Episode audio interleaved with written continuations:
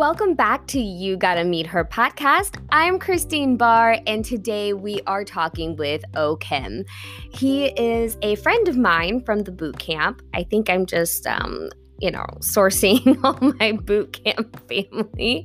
Um, but he was able to come on and do the podcast with me. And we talk about a lot of interesting things. He is from Nigeria, and you can't hear his accent until he wants you to. so get ready for that. um, but he's also a pastor, and he has five beautiful children and a wife that has a face that just won't quit. She's gorgeous. And I am so happy for him to come on and tell his story. Um, I know that we have had Nigerians on before. Um, we had Bellion, and we also had Erica, um, both from season one, I believe. I, you know, I get confused. Um, but it's nice to hear the male version of their their lifestyle of what he um, on the way he used to live compared to here in the United States. I I, had a lot of questions. We talk about African weddings and I go wild. So please, you know, thank you for indulging. You know, I always get caught up on one thing and I got caught up on that. but he gives a lot of uh, uh, insight on the male view, um, especially coming from Nigeria, but also from a pastor's view, which we have not had before. So I'm going to stop talking and I hope that you um, fall in love with Okem just as much as I have. So let's meet him. Let's meet Okem. Today we are talking with Okem. O Kim, tell us a little bit about you. Hey, um, so me right now, I'm a dad of five kids, have a beautiful wife. Um, it's probably what you would meet about me first. um, I used to have two minivans. I think that's cool because I hated minivans, and then I now I love them. Um, so I I consider myself a storyteller. So I like telling stories. I like writing stories. I've actually made some short films here and there. Um, so much fun, honestly. I'm actually working on a script for a client of mine, and so that's also fun. It's like having a child. You have to carried to conception, but then it's not really yours. You're giving it to somebody. So then it's weird like that. I love the challenge of telling good stories. Um, and I'm, I grew up in Nigeria, came here when I was 21. Um, I came here when I was 21 and I've been here since. And um, I love, I love my heritage. I love the fact that I got to live outside of the United States and then live in the United States as an adult. That gives me um, perspective and understanding and appreciation for this amazing country and also the country where I came from. Um, and yeah, me and my wife pastor the Arlington location for Calvary Church. It's a weekday location. We have gospel circles every week. And so uh, those are some of the things that I do. And that's probably how I describe myself today. Yeah. Okay. Okay. we are about to unpack some things. I love, you know, it's so funny because some people just say, I don't know how to answer that. Or they're like, oh, I hate this question. And they don't realize how loaded that question can be. And you kind of skated through a lot. But let me tell you, we're about to deep dive into this. Okay. Get ready. Don't think I didn't hear what you said. Mm. So first oh, thing good. first, you said your ethnic background and your race is Nigerian, correct? Yes, yes. Okay, so where's your accent? Like I like you, oh, you've been here since if I want 21. to bring it out, I'll bring it out when I want to bring it out. Oh! And then I can take it away just like that. oh my goodness. When does yeah. it normally come out? I'm talking to people that you know my friends my my my, my like my nigerian friends or my family then yeah you'll you'll hear it come out my mom would literally be like hey I don't hear what you're saying. I'm like, oh, I'm sorry. so ah. yeah, she I'll switch up. But yeah, it's it's very it's very alive and well. I'm still who I am, but I just I just I just have a different way of talking. Um when I went to Nigeria for my sister's wedding, I was doing like a thank you thing, and I started off, and now I'm in Nigeria, right? Now I'm now I'm talking American, like an American. Yeah. Like, hey guys, thanks for, and I look at everybody's face, and I just was like, coming out here today, and we really, and, and my friend, my my cousin's husband was like, bro, that was beautiful. he was Aww. like, because he was like, he he's like, when you started talking, I was like, he was like, oh, he's doing it. They're not, and this is a crowd of like, I don't know, 300, 400 people. And then he's like, and then I was like, wait, I didn't even realize he switched. So yeah, it's uh multi, there's multi um languages, which I'm multi-accented. So I, I it's, it is what it is. Oh, tell me about these other languages. How many other languages do you speak? Well, I was just comparing people that have speak multiple languages and people have multiple accents. Um, mm-hmm. Probably do. I understand a little bit of my dad's language, which is Igbo. Um, there's three major tribes in Nigeria. Let me educate y'all a little bit. There's the Hausas, there's the Yorubas, and the Igbos. Um, you've probably met Yorubas and Igbos because the Hausas don't really travel as much. Um, so my dad is from Igbo, is Igbo. Now there's a bunch of minority tribes. I mean, I'm talking 200 and something. And so my mom is from one of those minority tribes, and she speaks Ibibio. And so um, I hear a little bit of that too.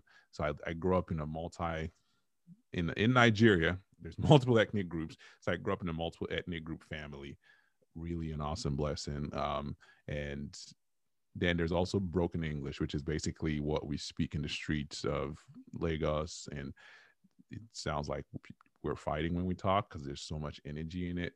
But um, it's made its way into songs and movies, and you know, it's a thing. It's it's a so I, I, that one I speak fluently, but it's that language just just lives. It has a life of its own, and so you can invent your word, and if it works, people will carry it. So that's um, yeah, Okay, so I just want you to know thank you for sharing all that good information for people that do not know um, about the multicultures that were in your upbringing that are still there today. But you are my third Nigerian that I have had on the podcast, and I didn't know the other two were Nigerian. I didn't know you were Nigerian. Uh, so it's like maybe I'm just gravitate to that. Maybe God is telling me, like, girlfriend, oh. that's where you need to go. well, you know, I, I, tell people this: we are we are the most we are very proud people. Number one, um, you will not see Nigerian commercials begging for money. It doesn't happen. Mm. We will we will die hungry first. We're very mm. proud people. We're very adventurous, and then we don't just go somewhere and just sit down. So we just, we move. We make we're about business. We're about learning. Eh, the Yorubas are really good at education. Um, the Igbos like doing business. So we move so far and wide that, you know, my opinion, you would not even know everywhere Nigerian is around you. And so it's, yes, you we're, we're everywhere, but we're all, we're very, um, I love, I love the energy we bring. Um, I, we have strong reactions from people. Some people hate my, my wife said literally worked for Nigerians and was like, I will never ever end up with a Nigerian. Like that's that was her thing, right? so that worked out for her. So we bring out strong reactions from people sometimes, but and now you guys are together with five kids. yeah, yeah, yep, yep. So yeah. okay, so thank you for telling me about that. But I want to talk about culture just a little bit, um, not too deep, but how is the difference in culture between your Nigerian background? Because you said you were here when you you moved here when you were 21 so there's yeah. that is a very um adult age. A lot yeah. of people are here. Um I know I think the last one oh she okay she moved here when she was 19 i'm thinking yeah. I, I, had to think for a second. And then the first um guest that i've had on she was on season one as well. She came here when she was four five years yeah. old. So she started school here in the US. In the US, yeah.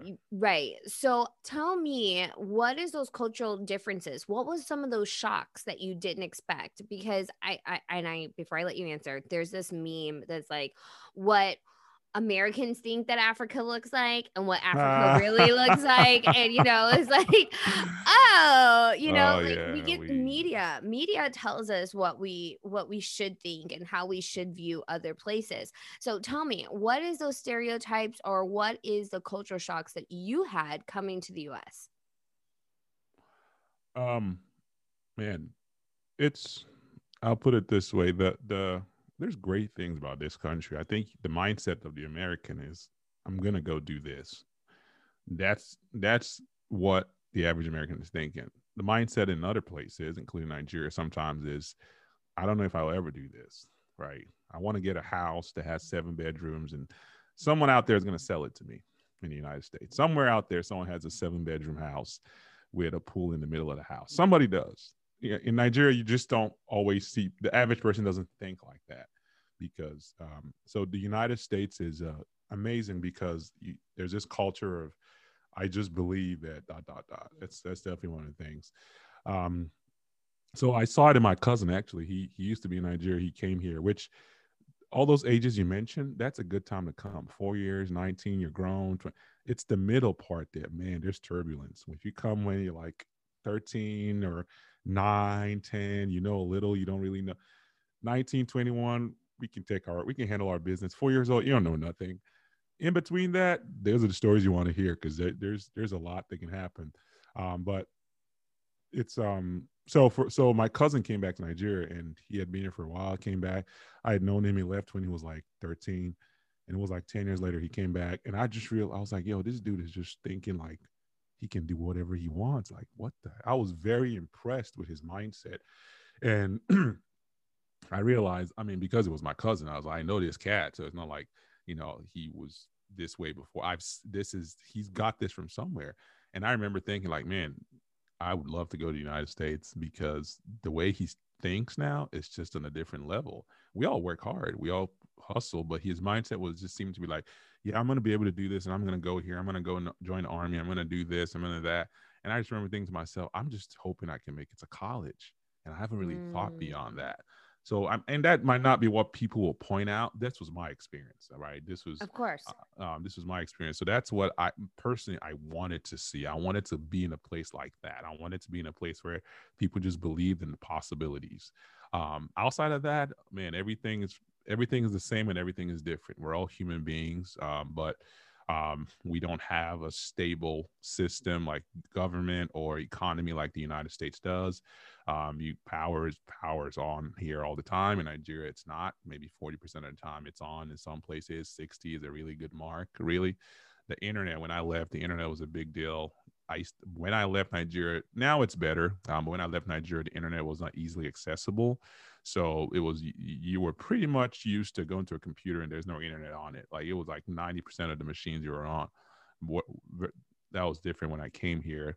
Um, so those are some of the things. Job, people working. I had never really had a job till when I turned 21. Maybe that was me. And when I say a job that pays you financially, like actually get a check and not just you doing stuff. And um, I came here and you you know people had been working since they were 15 and it was like wait this is your first job? What were you doing with your whole life? Like oh shoot i got to explain where i came from. Um, education is different. Um, the grind is there um, in both on both sides. I mean in nigeria we we we were studying with candles and in libraries they were like size of a room. And it was like this is the library? Okay all right whatever. Like you're in to go study and then you come here where you have a lot more in place. And so um, there's there's definitely differences in that. For me, the thing I'll probably highlight today is family. Um, we have we have you look around in Nigeria, you throw a stone, you hit a solid, in my opinion, solid family with uncles and aunts and grandparents and granduncles. And in the U.S., you know, you find that kind of family that's that meets regularly, that has conversations, that has some kind of rhythm. And if you go more than mom and dad and their parents, um, you're doing well. So in, in Nigeria, family was a big deal, um, big deal, big influence. Sometimes a little too much influence. Like, dude, get out of my business. I don't care about this. You can't tell me who to marry, whatever. But they were there, and if you fell, they caught you. If you needed something, they helped you. If you were traveling to a different city, your dad was like, "Oh, I have a cousin there. Your uncle's there." Everyone is your uncle anyway in Africa, so you could stay with them. Here, it's just there's there's just not as much connection. Um, we have family meetings in Nigeria like every month where um, you know people from the same village, not even family, like just the same city, if you like, will meet, and there's all kinds of things like that. Don't have the same here. So for me, the American, um, the family unit that I, the family foundation I got from being Nigerian is priceless because America has options and you can get lost in them uh, more than Nigeria did. But because my family, um, the, the men in my family standing by me, speaking to me, showing me what to do, I'm able to be here today versus what I've seen with some American families, um, especially minority families um, on the black side, where it's like you can't find um, a solid man that's been married for 30 years. So yeah. Alexa's oh, sorry. My Alexa just went crazy. Hold a second. Let me unplug her. She want to talk to me. It's all right. I just I just killed her. I just took her out of the wall. Like um okay, but I, I I have so many questions, so many questions. So let's um break it down for for me because I am coming from a very ignorant place. And when I say ignorant, I mean I have never been to Nigeria. Yeah. Um all the Nigerian people I do know are women. Got you. And what I have seen of Nigeria has been on TV. So yeah. I am very ignorant to the culture and things in that way. So when I hear you say about the family unit, that was something that I really wanted to touch on. Is it because there's so many people in one small location where you feel like you have more family like here i feel like it's so easy for someone to pick up and move to the other side of the country even though they yeah. are leaving their family and things like that in my head i'm like is it so family oriented because everyone is right there in the same area or is it more that no one ever leaves because everything you need is right here right now? How how is that dynamic? Is what is that dynamic?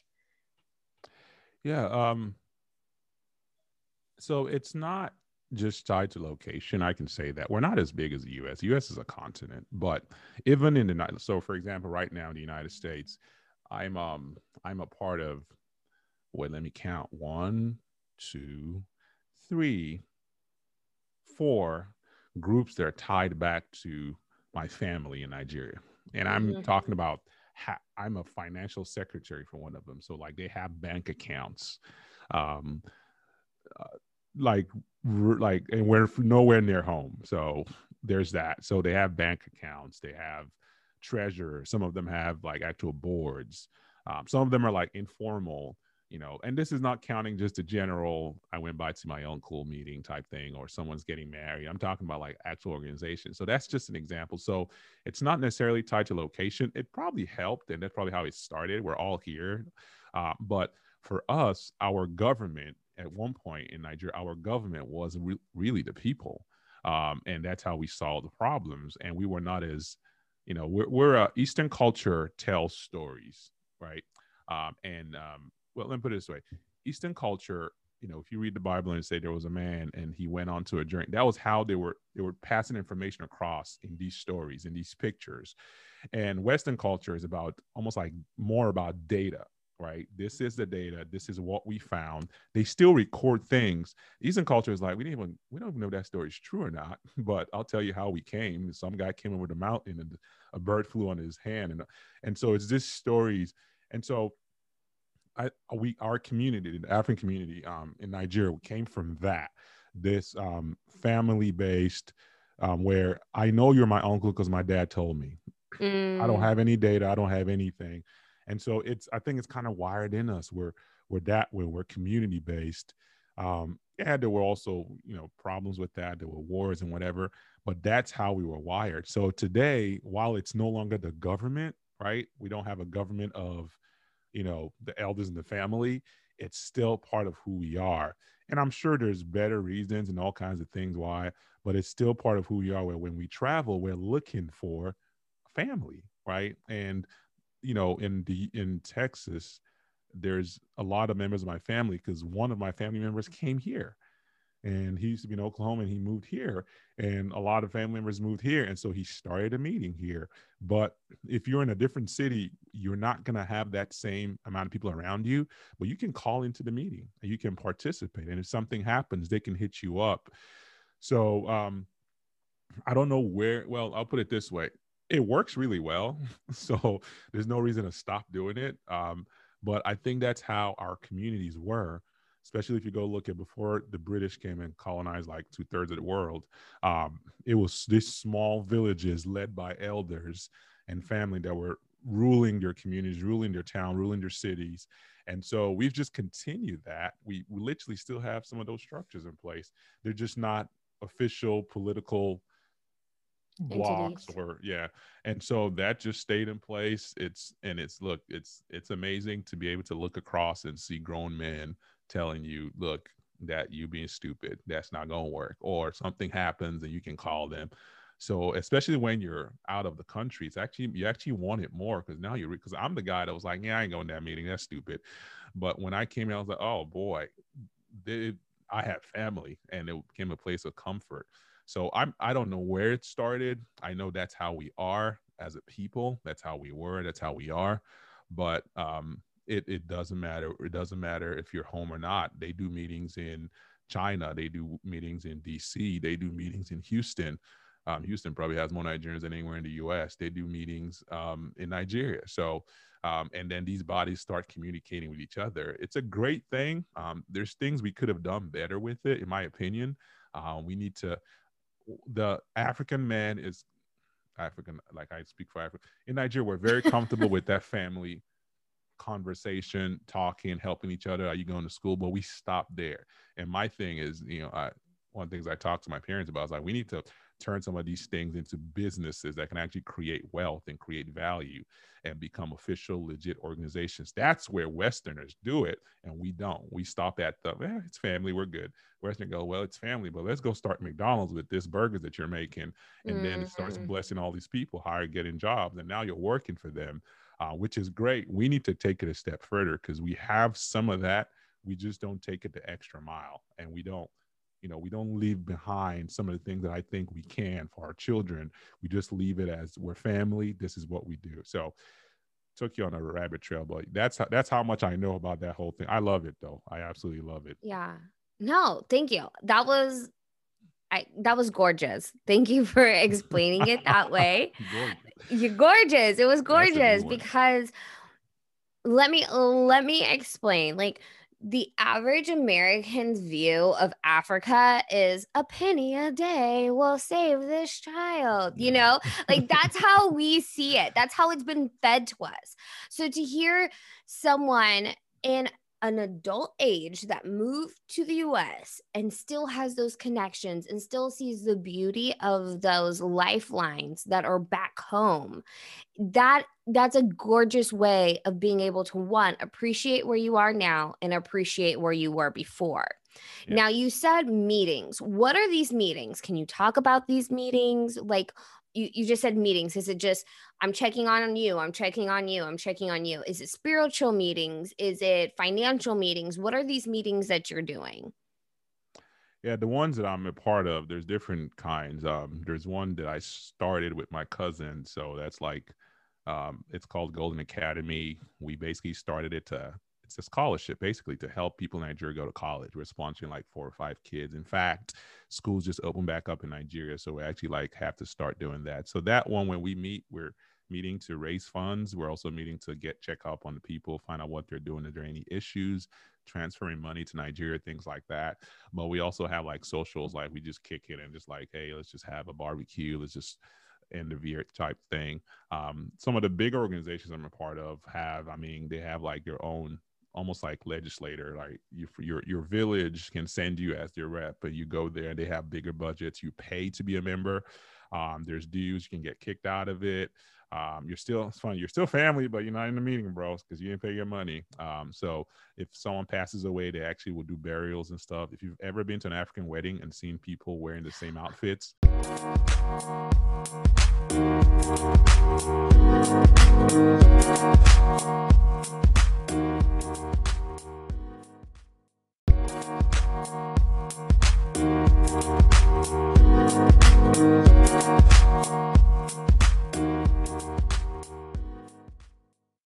Okay, wait, that's, stop that's, there. Stop there. African weddings. Oh, Kim. Oh, okay, okay. Can we talk about this? I okay. So I'm sorry. I just got married last year, and I'm like watching all these t- beautiful, like like YouTube weddings, and then these African weddings start coming in, and this bitch not only was she wearing Jimmy Choo, she had a tiger, and she had smoke, and then they had all this food, and then they were dancing, and he was like. Yeah. Let me tell you what I'm gonna do for your daughter. She ain't Yeah. gonna go hungry. You ain't gonna go hungry. No Yeah. one's going hungry. And I'm like, Mhm. what is this? Yeah. You're like, like- can we do my wedding again? Yes! And I was like, Brandon, you need Uh, to be African. Like, what yeah, the yeah. hell, bro? Like, who am I marrying? You didn't call my mom and tell her you were gonna get her a Mercedes after No. this. Like, what the fuck? Like, I was Funny. like, why? Like, how is it that they have so much money to do all this? Is it Yeah. because of the meetings? Is everybody just donating for this dude to get his mom's like a freaking Mercedes? That's it. Hey, look, I'll tell you this. This is what I, uh, Nigeria is there. The pe- there are rich people in Nigeria, but the government mismanages wealth. Right. I'm not saying there's no poor. There's a lot of poor people, but there's a lot of rich people too. So if you if you pull off for a Nigerian wedding and you think, well, we're gonna see the Africans, um, and they know they gonna stunt all over you. Uh, we Yes. look, we invented stunt. I mean, I've pulled up a Nigerian wedding before. There were two um, Hummer limousines or in front of the church. One was white, one was black. And just in case you missed it, they left the doors open. It's one of those doors that open upwards. Uh, And- and are- what wed- suicide doors. Suicide doors. Yeah, there you go.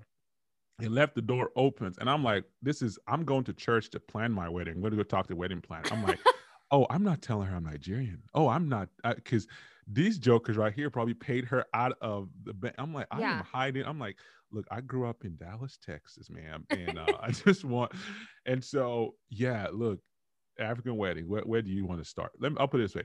When it comes to weddings, anything that has to do weddings, burials, birthdays, anything, we like to celebrate nigerians like we we love celebrating and when we celebrate a lot of times we want to make a statement so sometimes people will be like i ain't got money but this wedding gonna be dope Right. i don't know right. how it's gonna happen it's i mean i i personally i grew up there i still feel intimidated at some events i'm like i cannot do this this guy Right. I mean, they bring out, and again, it's also, it it used to be, it's not the same anymore, but it used to be that it was a sign of wealth. If you could do a good ceremony, a good event, then you can take care of my daughter. So weddings back in the day were, I mean, and we do them today. We don't really do them, but we do them like as a joke. But weddings back in the day was you come in and prove to the dad, hey, I have, I'm, I'm wealthy. I have people. I have resources. I will take care of your Mm. daughter um, Mm. there's this thing called um, um, what's the name? But it means wine carrying, where the wife takes the wine and go gives to her husband. You see it happening in weddings, and it was actually a thing that used to happen. It's like go find your husband, give him this wine. That's the sign of acceptance. And so, and then the man would bring like his br- the bride price was a thing. Like I'm not like my sister's wedding, 2017. The freaking my dad was my dad was like, I'm good. You should bring what you got. No, the man and family like, no, he ain't bringing what he got. He bring in the world. I mean, they wanted the goats and this. And my dad was like, Are y'all serious? Is this your daughter? Did you raise her? Did you send her to college? I'm gonna need you to sign that paper, say thank you. Let's give it back to that man. But I've seen people who it's a thing, like the woman is in the house crying because and depending on what culture you're in, in Igbo, like they can they do this thing where the guy has to come with his people. Don't come alone. And this ain't no, they're like, don't pull up alone in the man here. Like, and when you say his people, they could be like 60 right? And they keep them at the gate, and they're like, before we let you in the gate, you got to pay. You got to show us that you're ready. So the man has to like bring out his people, his dad, bring ya- yams and goat, uh, maybe a goat, chicken, food, money, whatever the heck it is they want, and then they open the gate, and then we can start the traditional wedding, not the main wedding, the traditional wedding, and then traditional wedding is basically about you know him showing the dad that he's able. So that is the basis of what you're seeing um, on YouTube and all that. And yes, I, I have a, my friends, one of my best friends, older brother. Uh, maybe one day I'll show you that wedding. He got married in a freaking castle. Like I'm not even playing. I'm not in France, and I till this day I haven't seen a wedding better than that. And I'm just like, dude, what in like why? this wedding in the wedding industry in Nigeria is probably one of the biggest. When COVID hit, there was a lot of people that that are suffering because not because they couldn't work, because they couldn't do weddings. Comedians, uh. um, musicians. Um, I mean, they decorate these halls. It's a massive industry. Go on YouTube, you see a lot of um, people with Nigerian heritage that do makeup. A lot of them do oh, weddings. Oh, yeah. Do like 20 people in the bridal party. Chart. So uh, it's that's that topic. You should get some Nigerians around, you know, give them something to drink, and just say, "Let's talk about your wedding. Tell me about no. what her mom, his dad." Okay, yeah. she literally had a tiger walk her down the aisle. I believe a freaking tiger, and before they had spotlights and smoke. And I was like, yeah. what kind of wedding yeah. is this? And yeah. she shows up at the end of the aisle with a tiger and her dad on the other arm. I'm like, you didn't even need your dad. you don't the need tiger was enough. Your dad is a tiger. The guy was like, right. I, never... I was like, Brandon, like we have like you need to show up, bro. Like, so what this, are you so doing?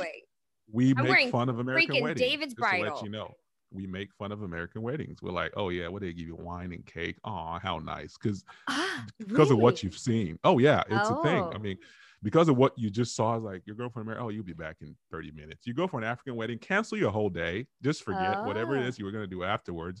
You're gonna start late, but you're gonna have the time of your life, and you're gonna come back at two in the morning and you dance your shoes off, sprayed money on the bride, and you came back happy. You went yeah. somewhere. This ain't no and part of part of it what it gives to you also is you do all that to come into a family you're not that you're not playing with that marriage. Like you know it's yeah. it's almost like it costs me too much homie to bring you home. Like you look we gonna figure call the counselor we'll talk we'll figure it out so yeah I, I think it gives value to the you know i hear people say we got married i'm like when? And i'm not saying it's bad do what you can but it almost seems like when you're taking a woman out of a family you're making an announcement. I'm taking her to my family. I'm now responsible for her. Um, I'm joining her family. Mm-hmm. And when you, when when people do be big, doesn't mean it's going to work, but at least it to me it gives you a platform that you're doing something serious. I really love you, or I wouldn't go all this go to all this drama and all this stuff. I mean, anyway. Okay, I got yeah. two questions for you. Um, one, and you can answer them back to back. One, when he comes to the household, have they already met or is it more of an arranged marriage? And two, when he comes to the house to bring all this stuff, is it a dowry where he's paying for her? Because it sounds like it's more like showboat, showboat. Let me show you what yeah. I got so that you yeah. can trust me with your daughter. And then yeah. at the same time, it's still her choice, but the father feels more comfortable. How how is that dynamic? Yeah, it used to be. It started from the man. You, I mean, sometimes you were being bartered over as a woman. You had no idea because some guy saw you, or some guy's dad saw you, and was like, "Yo, she's pretty." Um, go talk to your dad. They figure it out. That's how it started out. It doesn't really happen that way anymore. Now, I will tell you, there's still back back channel dealings. Like I've I've had cousins. I'm like, who? What am I hearing about this person? It's like, oh yeah, uh, my dad talked to her, her dad and he gave me her number. Like that still happens. Mm. I mean, people are mm. still like, they're not making you, but they're strongly suggesting, right? And if they're paying for your rent, you know, it's a very strong suggestion. Mm-hmm. Now, um, I don't think I don't know about lots anybody who was forced. I, I actually know of a cousin who was taken to Nigeria to go get married, and he gets there. sees the girl, turns around and leaves. Oh, what? Like my dad is going for the wedding and gets there, doesn't even see the dude that's supposed to be in the wedding, right? And because he basically saw the girl, was like, "Oh, that's never happening," and leaves. so, so now look, hey, I, I don't, I don't, I his dad is a little extreme. Uh, no, yeah, very extreme. Okay, but again, my dad was going for the wedding, right? And really, that was called an introduction. That was not he was not going for he was going for an introduction. But especially when you're coming from the U.S. or outside Nigeria, and the person's in Nigeria, you want to knock it out all at the same time. So maybe you might do an oh. introduction, wedding, then church wedding, okay, at the same oh. time. But those things can be spaced out. There can be an introduction, but most of the time, the girl knows the guy. She's talked to the dad about the guy. I, I mean, it will be. I don't know anyone who would not. And then when they come for the traditional wedding, it's mainly form formalities where we know you're going to marry her. We're good to go. Any beef has been dealt with at the introduction. But I have seen weddings where the parents showed up late because the night before the girl is still trying to convince them, hey, this is it. I'm doing it. And they're like, no. And I have seen weddings where the parents didn't show up. So, you know, it, it can swing from here to there. But the general idea is by the time you say wedding, people are not pulling up for no reason, right? Yeah. People are pulling up because something is definitely going to happen.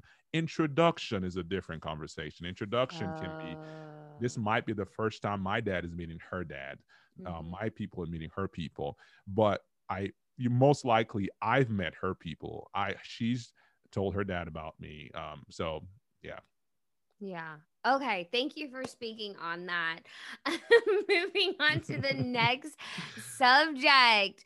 Um, tell me about your your life as a father. Do you have trouble balancing work along um along with being a father along with being a husband along with being a pastor. Tell me tell me about this. Like what are the the struggles that you have and what are some struggles that you think that women don't recognize or take for granted uh, Rick got you on this one. I was already mad at him. I was like, "You spilling the secrets, homie." I know he did so well. Rick did amazing. He did. He did um, I tell he needs to stop that whole thing of I'm not.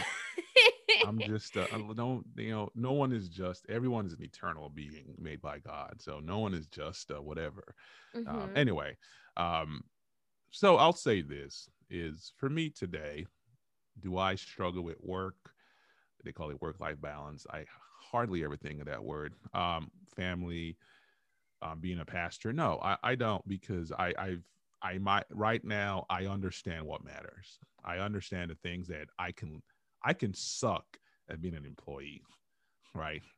But if I and eh, you know there will be consequences. I could find another job, but suck to be to suck at being a husband, you know, let's just let's just line up the thirty thousand dollars for the divorce attorney, right? And then mm-hmm. the alimony and then the child support. I mean, that's it's look in my life. Some people would say this in my me in my five children family and my wife.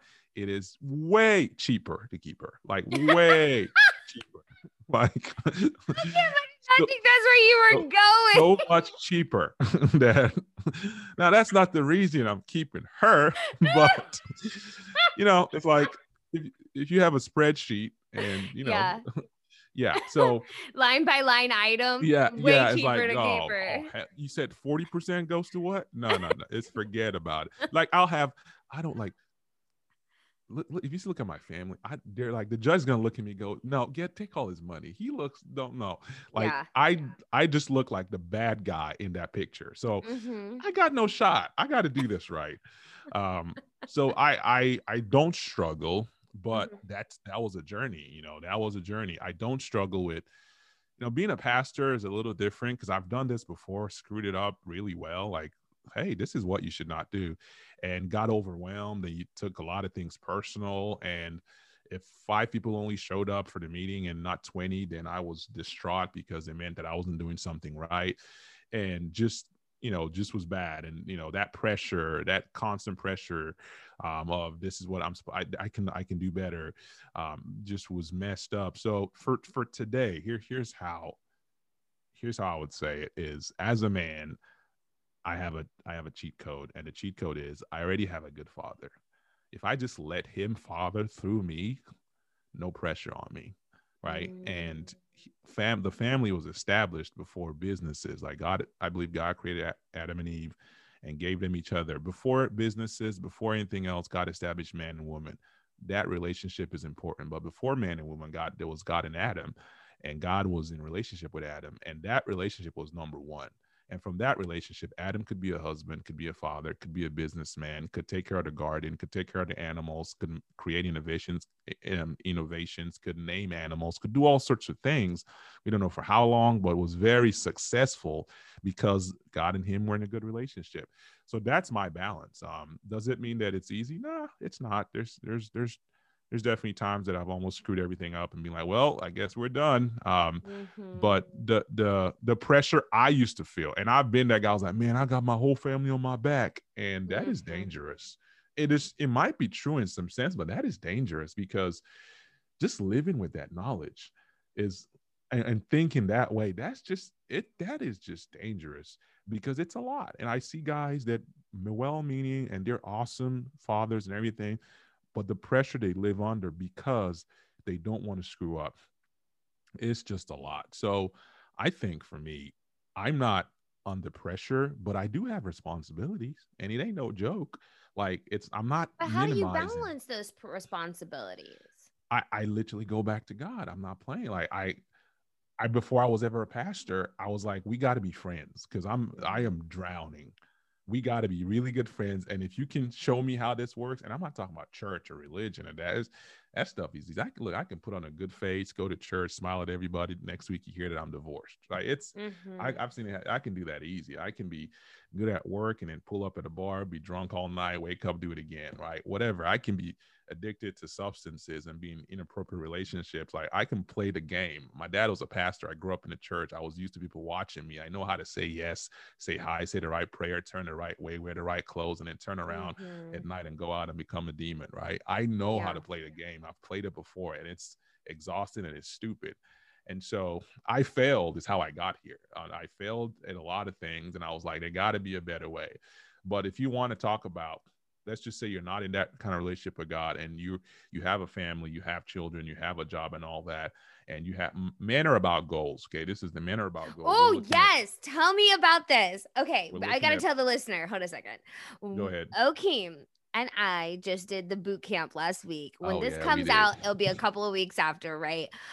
but there is a gentleman in our group that just needed some extra help one Here of the directors go. brings them up, and I'm sitting there and I'm so intense about how he's going to be directed.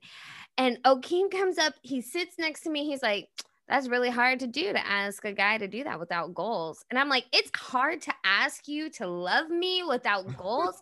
and you hit me with so much truth.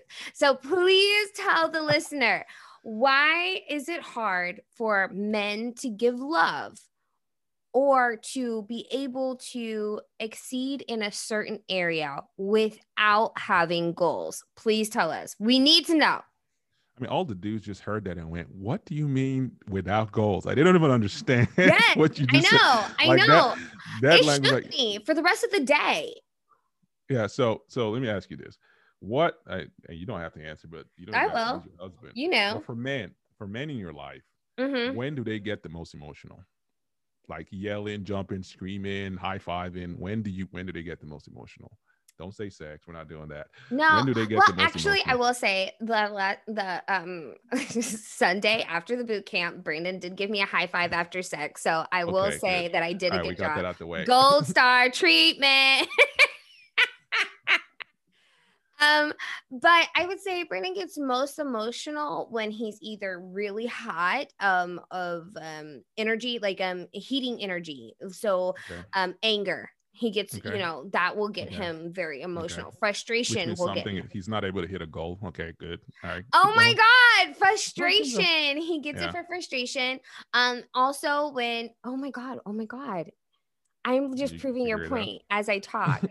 I was I was about to say when he does really well at work, which is hitting a goal. Yeah, um, but yeah. I was gonna say when something is funny, which was his goal was to watch something funny. Oh my god! What does it? What I just proved like your watch? point. Say that again. What do men like to watch? Um, I think they like to watch what they want to be in real life. I think they like the idealism of was it Jason Statham Jason being able to you know round cake house somebody and steal cars and bank rob and you know like the expendables guys like because I feel like it's stuff okay. that they wish they could do that they can wow. never do. They could never do. Okay. No, okay. I, oh, come on. Like, uh, seriously, uh, no, do you think good. like the average guy can literally shoot this guy in the face, throw ninja stars? On Xbox, we can. Yeah. Don't play with Okay, I'll give you that. Creed. On Xbox, yeah. guys are pretty cool. Somebody but in real life, okay. And what about what else do they watch? Think about this one. What else do porn, guys? I guess. That's the second Well, thing. They're either watching look. action figures or porn. Okay, you need new friends, number one. but let's leave that alone. That will mess up your intimacy. Um, No, I don't think Um, watches porn. He might. I don't know. That's a conversation I don't even want to go into. I don't want to find out. Honestly, Me But either. So I'm just gonna. What about what about sports? Oh yeah, I- he. I mean, he watches sports. He's just not really into it. He. Okay, I think he okay. works too much much for it. Um, he Gotcha. did play sports in school, so Oh, he was okay. he did play football all four years of high school.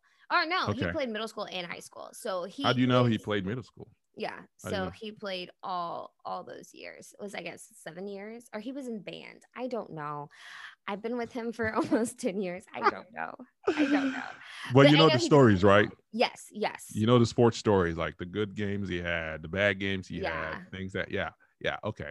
So I I took this long journey just to which thanks for pointing out all this stuff. Show you is guys get emotional about sports. Guys Mhm. get emotional about work and stuff like that. All those things are measurable. Sports is the most is the easiest. There's it's right there. There's points. You want to screw up a guy? Show him a sports game. There's no scores. I mean, he will literally be like, what? So who's Oh, winning? Yeah. points, goals, you know, touchdowns, rebounds. Like they're measuring. I mean, nowadays they measure everything. So go- what do guys do? They plop in front of the TV, and the guy that you're like, he never shows his emotions. Uh uh He's shouting. He's yelling. Mhm, He's mhm. happy. He's cursing. He's pumping his fist. He might even hug you. He might even yell at you when you didn't do anything. Now he's emotional. So because he can see the line. This is the line. It's white. They cross the line. It's a touchdown. And then here come women. And it's like, okay, there's 750 lines. And by the way, the fact that you can't recognize all of them tells me you don't really love me. And the guy goes, What the who changed this, the rules in this game? And he looks around and he's like, What in the world? And then she's like, Well, that was yesterday. So right now we're gonna have to do it differently because right now I'm changing the rules. And he's just like, I don't understand you. What are you?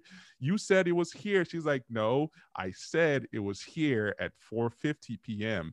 It's 4:52 p.m. Now it's there. And you didn't even notice that, did you? Did you notice that it changed? No, you didn't notice that it changed. And guess what? It's not even there anymore. And he's just like, How in the world did we get here?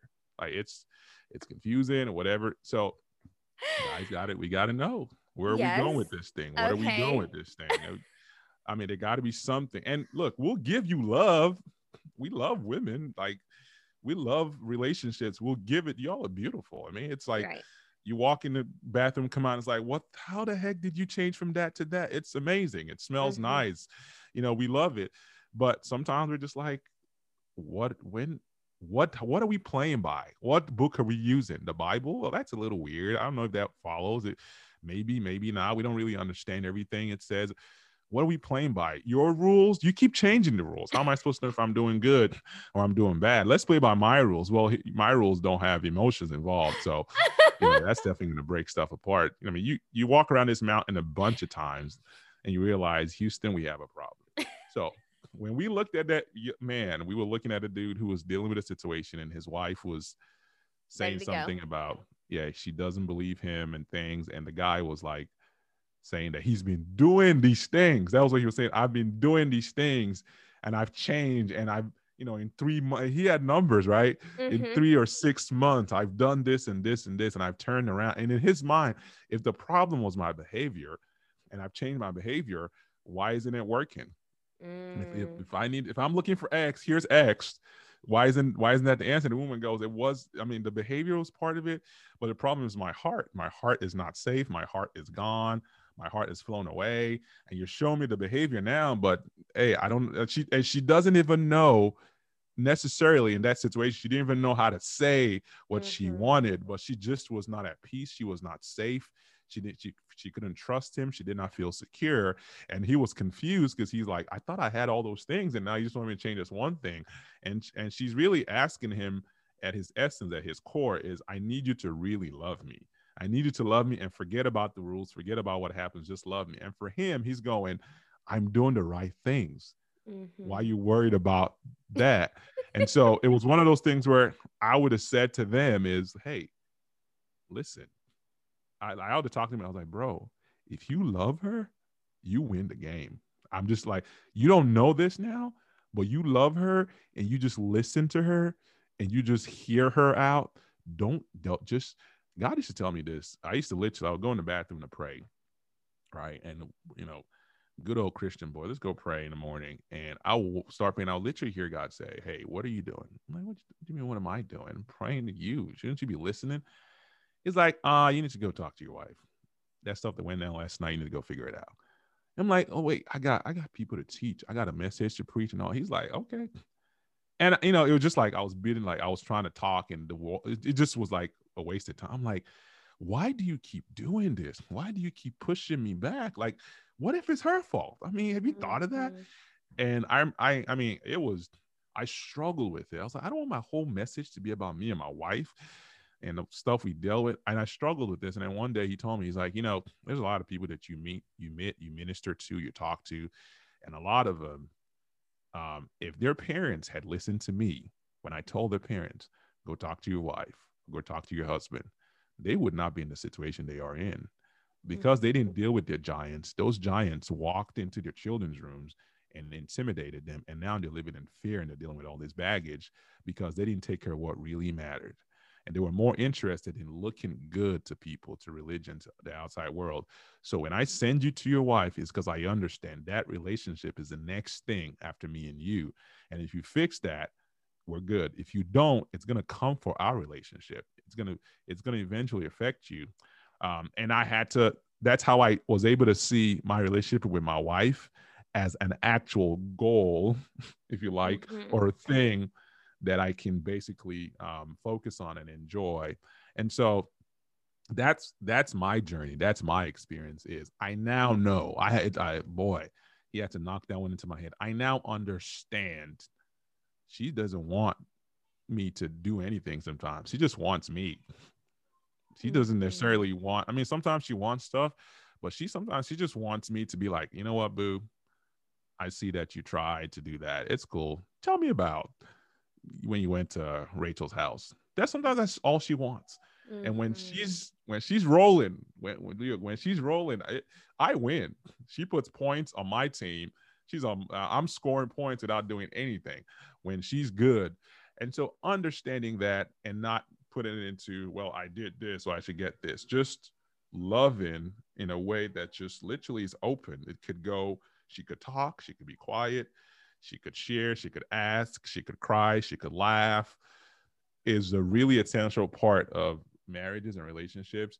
And sometimes man the only time we push that button is when we're desperate she asks for it or we or something is going really bad right? Mm-hmm. um and that's where that disconnect can sometimes happen. The woman needs to understand he's thinking about goals and those goals are also goals that affect you. Like you like the house you like the car you don't hate that stuff. You just want his heart as well. And he's going i'm just going to give you more houses and more cars because i can measure that stuff. But he doesn't understand sometimes that your heart needs to feel safe, needs to feel at home, needs to feel that warm, fuzzy feeling, and that that's going to help you work with him as he achieves all these other goals and be his partner, be his sidekick, be his friend, be his um, be his um, confidant, be his cheerleader for you. So we both win when we can have these conversations, but sometimes we've just never had those conversations. And for a long time, women will roll with a man they love for a long time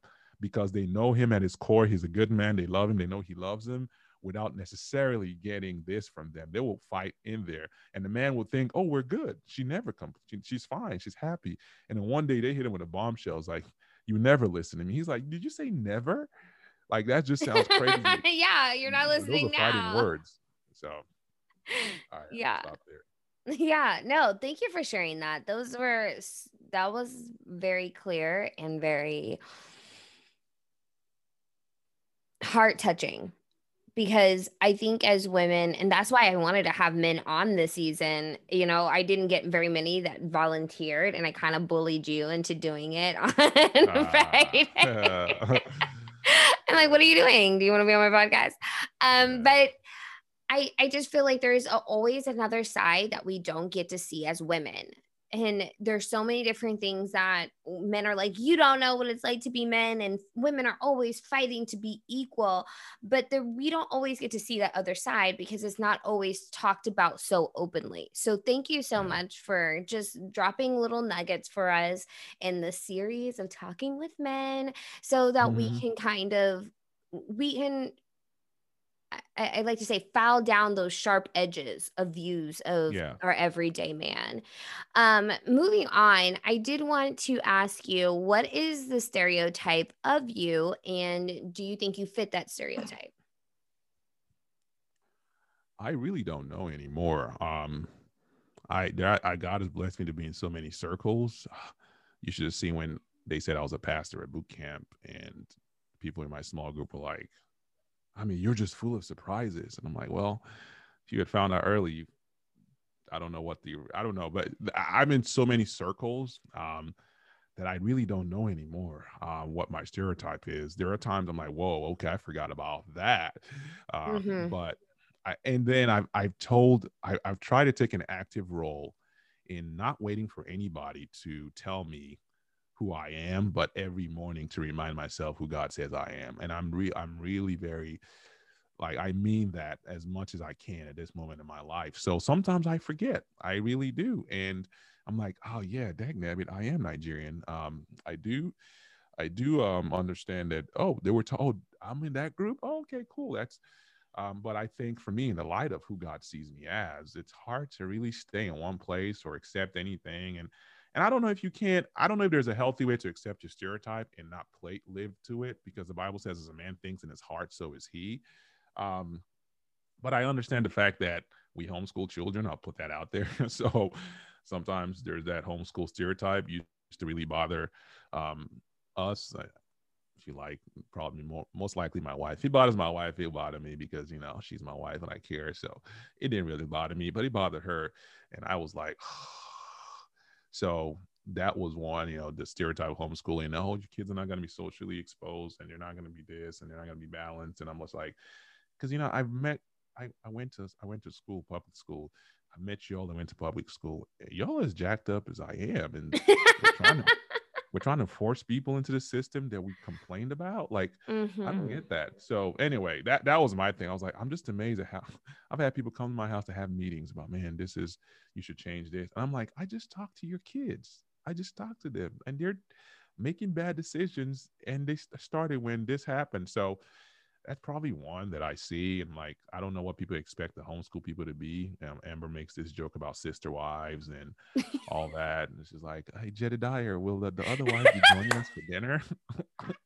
so, so that's our inside joke. Yeah, we're not like that, obviously. You've met my wife, you've met me. So I don't know where she found that name. It's ridiculous. It's in the Bible. Jebediah is in the is Bible. It? Yeah. Okay. So yeah, she that that's probably the one that I, I can think of. But as a man, oh man, um, I have opened my door sometimes and people like, you live here? I'm like, yeah, I do. You got and I didn't think much of it until later. I was like, oh, that probably might have been um they were surprised that I live here. Huh, why were they surprised? Because again, I see myself a certain way. Yeah. So um, I think I'll just say this for those of you that don't haven't been to Africa. I don't know about Africa. Um, talk to Africans. Um, their social media has kind of helped with that. There's African. I'll give you a movie you should watch on Netflix. It's called The Wedding Party. Okay. Oh, I've Go seen watch that The one. Wedding Party. Good. Yes, it's a good way to understand some of the. It's it's a little bit over Hollywoodized, if you like. Um, Dramatic. yeah, it's it's a good intro into what how um Nigerians in particular are. But I'll just say, yeah, we're Africans are probably more different than anything else you've seen. Um, but we're just like you, we're, we're with you, we're among you. And that's totally, that's, that's probably the bigger one is like, oh, you're African. Okay, cool. But it's really changed. I came here in 20, 2006 and I remember people asking me questions about swinging from trees and taking bats and speaking English and did I run at the airport and all that. I'm not even playing. Did you guys have ice cream? Like it was a lot. I took it as you guys are curious. You guys don't know. Some mm-hmm. people took it differently. Um, but that's probably the biggest one. Outside of that, am I am I my stereotype? I'm a hybrid. I've been in the U.S. long enough to be American, and I've been in Nigeria long enough to be Nigerian. I'm probably a hybrid. Um, okay. I'm a high. So because of that, I can live in both worlds comfortably, and that allows me advantages, but it also has disadvantages. So sometimes you're rejected because you're not fully like them. Sometimes you're accepted because you're like them, and you're the one that can tell them about them. It's just mm. weird. But mm. I, I'm a hybrid. So I, I think here's what I think, buddy. Let me let me tell you something I think about. I actually ask myself this question sometimes. What would I be if I was made and I had no, let's just say somehow you could, God just made me and I was perfect and I landed. What would I have been? Would I have been a hunter? Would I have been a Viking? Let's just say I could be anything I wanted. No, let's somehow I could live in any time span. What would I have been? Because that person is going to be super successful because he really is following the plan for his life. Mm. So when I think about that, that's what motivates me because I feel like if I was designed to be, excuse me, if I was designed to be a farmer and I'm in a situation where, well, World War II is here, we got to go fight the war, I'll be a decent soldier. But at, at my core, I was a farmer.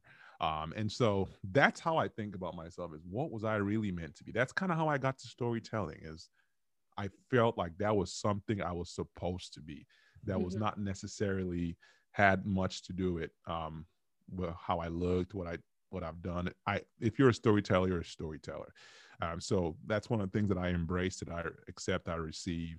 Um, I've actually I've actually been an actor and the roles I've played, I'm like, I am not like that in real life but it helped me understand you might also be acting out your whole life. This ain't what God mm. wanted you to do. Mm. So, you know, what's up with that?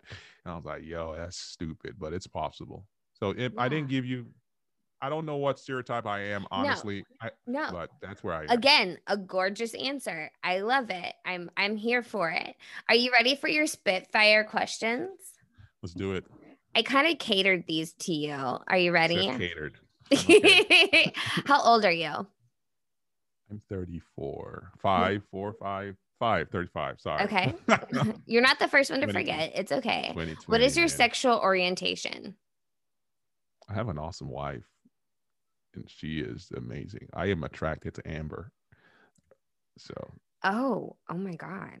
I, I'm gonna I'm gonna text her after we get off of this and be like, Do okay, it, girl, please. I see I you. I see you, girl. You your own sexual orientation. yes. All by um, herself. who's your role model? Oh man. I'll give you I'll give you two answers. I'll be cliche. I'll say God. And I know that's gonna cliche, so I'm just gonna give you my dad. Um okay. I've seen him do the right thing no matter what. And that's brave and that's bold. And so um, it's just awesome to to be a man of your word and say who you are. He he is that guy. So yeah. Are you spiritual or religious? Ah, spiritual or religious? I mean, come on, it, loaded question. I'll say I have a relationship with God, probably spiritual, but I understand the need for organized religion. Um, and religion takes a bad rap, but like if we have a church of 2,000 people, we can probably feed 3,000 people that are hungry in the city every month, right? And so we need big bodies, but we also need personal relationships. Um, so I'm fine with being part of a religious organization, but that's not what powers me. That is part of who I am. My real purpose comes from my relationship with God. So there you go. Are you a taker or a giver in the bedroom? In the bedroom. Mm-hmm. Are you a taker or are you a giver? I mean, I mean, what am I supposed to say, homie? I am a giver. Okay. What's your favorite color? Black. What's your favorite book? Oh, come on. I'll, okay, I'll get. Uh, you know, I will say the Bible, and I know it sounds cliche. I don't care, but I will say, I will say, there is a writer there. Um, his he was Jewish. His name is Leon Uris. I could be pronouncing it wrong any book that man wrote was stupid good. I can't even find them, but stupid good. Old is coming for him though, in my mind. Um, Mr. Max Malcolm Gladwell. Whoa, talk about storytelling. Yeah, oh Gladwell is good. Goodness, I have like a couple of his books. Yeah. Oh, if he writes my name, I'm reading it. I mean, he anything he writes, I love it. So yeah. Mm-hmm. Yeah. Because he did the um Blink.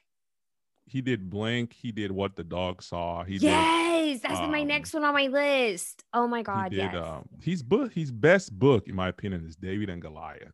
I that okay, so those two are both on my my Audible list. I'm I'm ready for Yeah. it. I'm here for Oh it. Oh my god. He, the, he messes up David and Goliath. He really does. How can Yeah. you mess up the best story in the world? He does. He messes it up, but he brings it back together. And it's just like I'm sitting here like, what well, stop telling me happening? about it so I can read it. I'm not telling you anything. I'm just telling you he messes up David and Goliath because that's the name of the title of the book. okay, are you a saver or a spender? Oh my goodness, I save. Please, somebody got to save in this relationship. That's all I'm gonna say. um, are you a Democrat or a Republican? Oh, I I believe in people. Um, Okay. And I choose the path that I believe is um the best for. I I, I agree with. So, um, So you're just gonna that's skate through that about that question. Okay, cool. yeah, leave that one alone. Are you a good boy or a bad boy?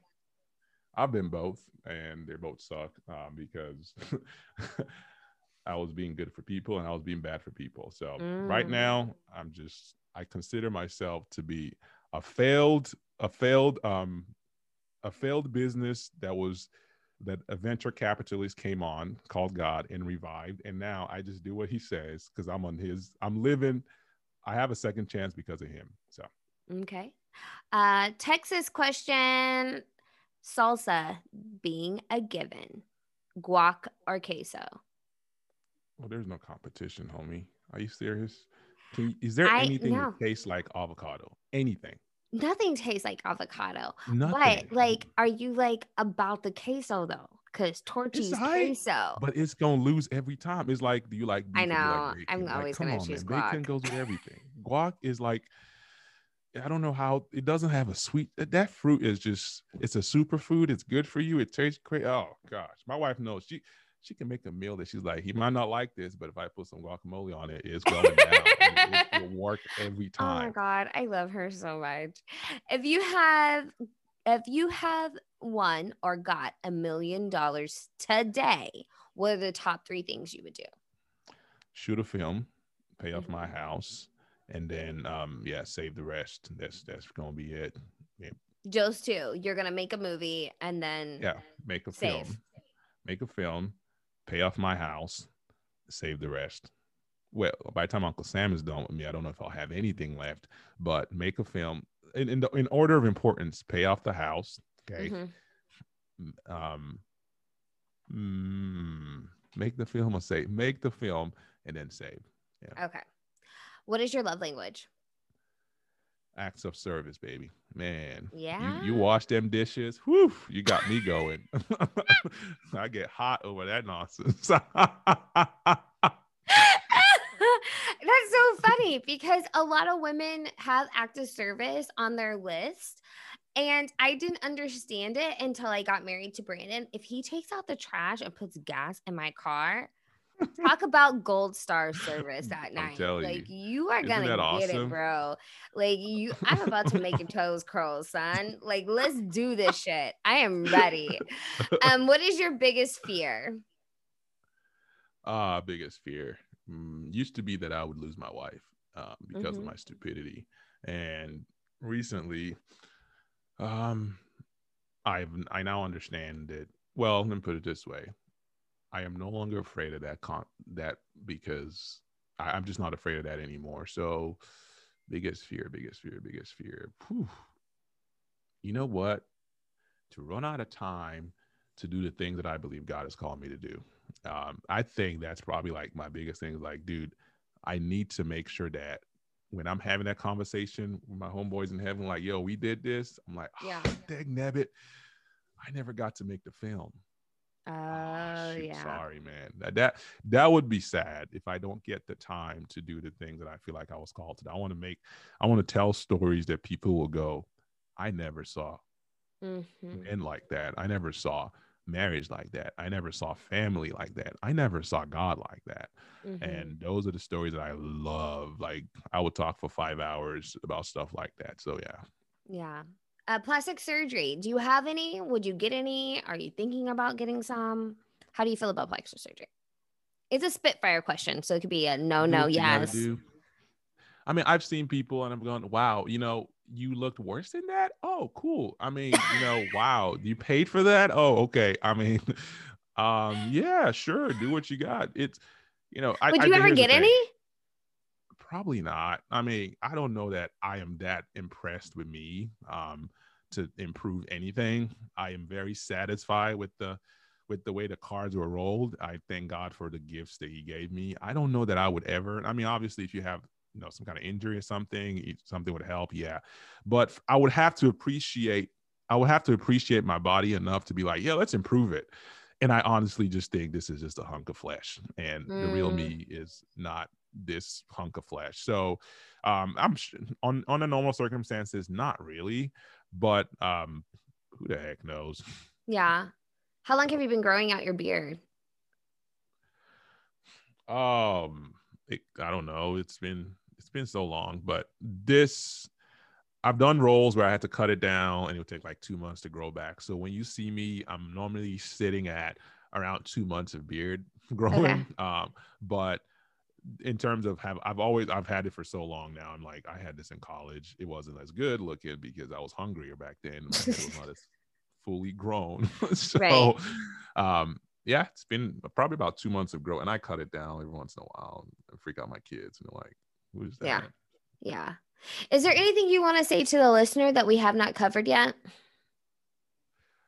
Uh, so I'll say this to your to listeners, hey, men, um, men are men have hearts, they have emotions, they have fears, they have um insecurities. They don't show you because we're supposed to be the ones that protect and all that. But if you if the man is safe, the boy will come out. And when the boy comes out, I believe that's when you've connected with his heart in a way that is priceless. So for those for women or you know, me and my wife had this conversation around. She was like, "Oh my God, I didn't know, I didn't know that was hurting you." Sometimes we have we don't say it as men, but for you, for those of you that love in men and relationships with men, and you know they're amazing, and you want to connect more, um, you can't force it out. You're just going to have to trust him. You're going to have to listen to him the same way you want him to listen to you. You're going to have to um, be patient with him and say, listen, baby, I'm here, whatever you need, and live it out. And then he's going to talk to you.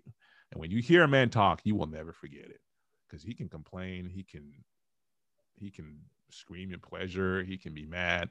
But when you hear a man talk, you will not forget it because you will know in that moment, oh my God, no one has met this guy before. I'm maybe one of the three people in life that have met this person that just came out. And then he'll run back inside his cave and surround himself with his toys.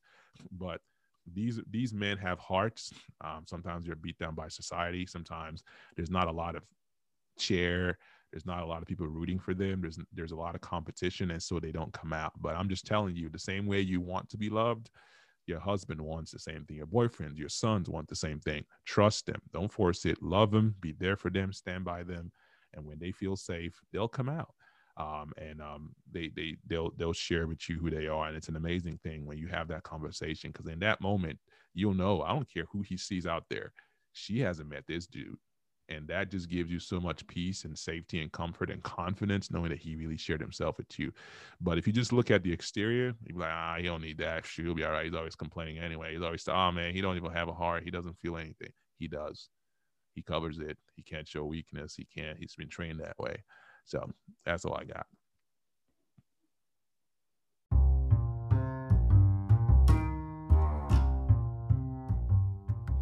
what an interesting conversation we had. it's like I wasn't there. I had so much fun talking with him. I hope that you enjoyed listening to our conversation. As always, I have some points that I like to always bring out. And I think for me, he knew and he heard Rick, uh, he knows and heard Rick's episode that um, came out this season.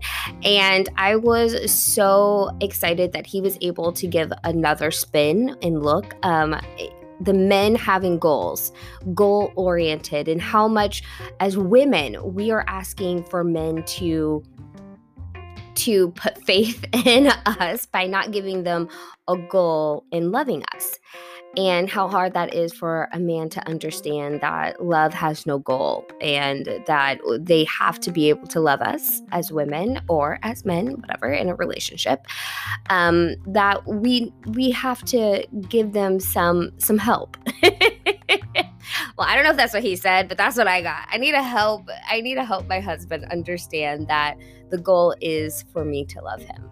And he said it beautifully. And I'm so glad that he was able to um, bring that little nugget to light for us. Um, I also wanted to bring out the lifestyle of the different cultures that he talks about and how I mean, he's married to an American woman, but it's just funny to me to hear those different outlooks. And he says we go to these meetings. And i'm like what is happening at these meetings? Okay you just keep talking about these meetings. What are these meetings? But even though these people are leaving their country they still have a lifeline back at home.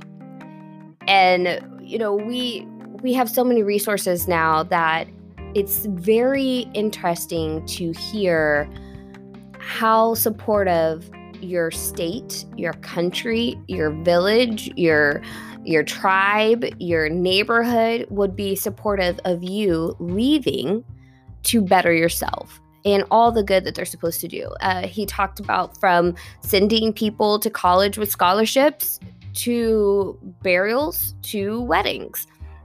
And that is that is a beautiful thing that I wish other cultures would adapt so that you don't feel alone you know, I can only imagine what the culture shock would be to move from the United States to, you know, the middle of Asia or, you know, the culture shock from the middle of Africa to move to Spain.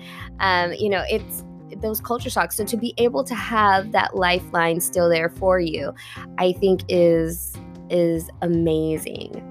Um, he's also part of the boot camp. And as you know, you can always let me know if you want to go. I will make sure that we get you into a class.